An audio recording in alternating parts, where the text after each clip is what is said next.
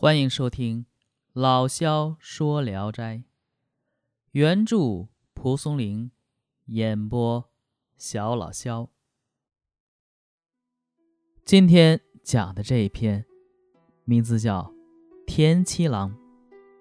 话说武承修是辽阳人，喜欢郊游，交往的呢都是知名之士。一天夜里，武承修就梦见有人告诉他说。你的朋友遍及海内，其实都没有经过选择，只有一个人可以与你共患难。为什么你反而不认识他？武承修问：“哦，他是谁？”那人说：“田七郎，不就是吗？”武承修醒来。清晨，武承修见到与自己交往的人，便问：“谁是田七郎？”有人认识田七郎，说他是东村的猎户。武承修恭敬地登门拜访，用马鞭敲门。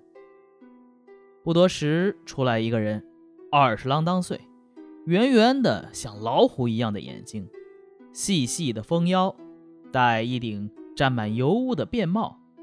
穿一条黑色遮膝围裙，上面打了许多白布补丁，拱手直至额前，问武承修从哪里来。武承修通报了姓名，托称途中不适，希望借他家休息一下。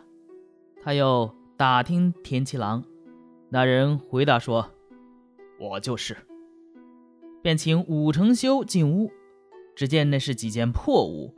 用树杈支撑着墙壁，他们进了一间小屋，只见虎皮狼皮悬挂在银柱间，根本没有凳子椅子可以坐。田七郎便就地铺了一张虎皮，请客人坐。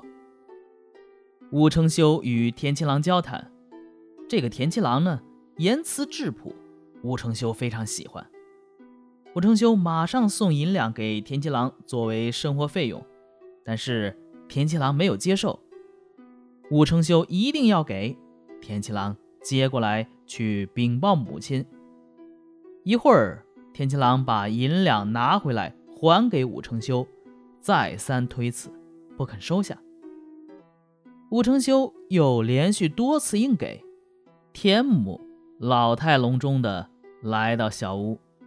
正颜厉色地说：“我只有这一个儿子，不想让他侍奉你这个贵客。”武承修面有惭色，退出小屋。在回家路上，武承修左思右想，不解其意。恰巧随从在房后听到了田母说的话，于是告诉武承修：“此前呢。”田七郎拿着银两去告知母亲，母亲说：“我刚才看那公子的脸上有遇事晦气的皱纹，定会遭受横祸。我听说，受人知遇就要为人分忧，受人恩惠就要急人所难。富人用钱财报答别人，咱们穷人。”只能用义气报答别人，所以无故要重礼，不是好事。恐怕你要以死来报。武承修听了，深深赞叹田母的贤德，对田七郎也更加倾慕。第二天，武承修设宴请田七，田七郎推辞不来，武承修就到田七郎家去。坐下来就要酒喝，田七郎亲自给他倒酒，以鹿肉干待客，既有情义又有礼貌。隔了一天，武承修又做回请，田七郎这才前来，两人交谈融洽欢畅。武承修要以银两相赠，田七郎不肯接受。武承修拖延说：“这是用来买虎皮的。”田七郎这才收下。田七郎回家一看，估计收藏的虎皮，它不值那些银子，打算再猎取一些，然后一起交给武承修。不料他进山三天，什么也没打着，又赶上妻子生病，他熬汤煎药，顾不上打猎。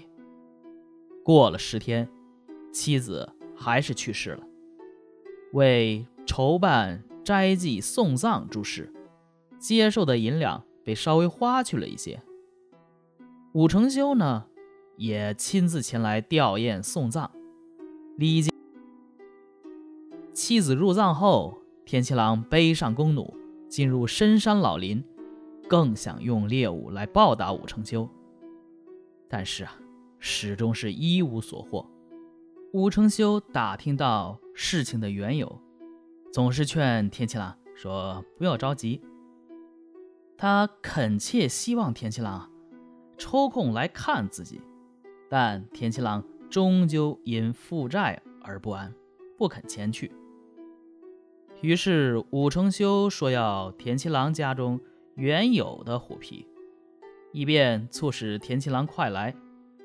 田七郎查看家中原有的虎皮，发现已被虫子蛀坏了，毛已脱光，反而愈加懊丧。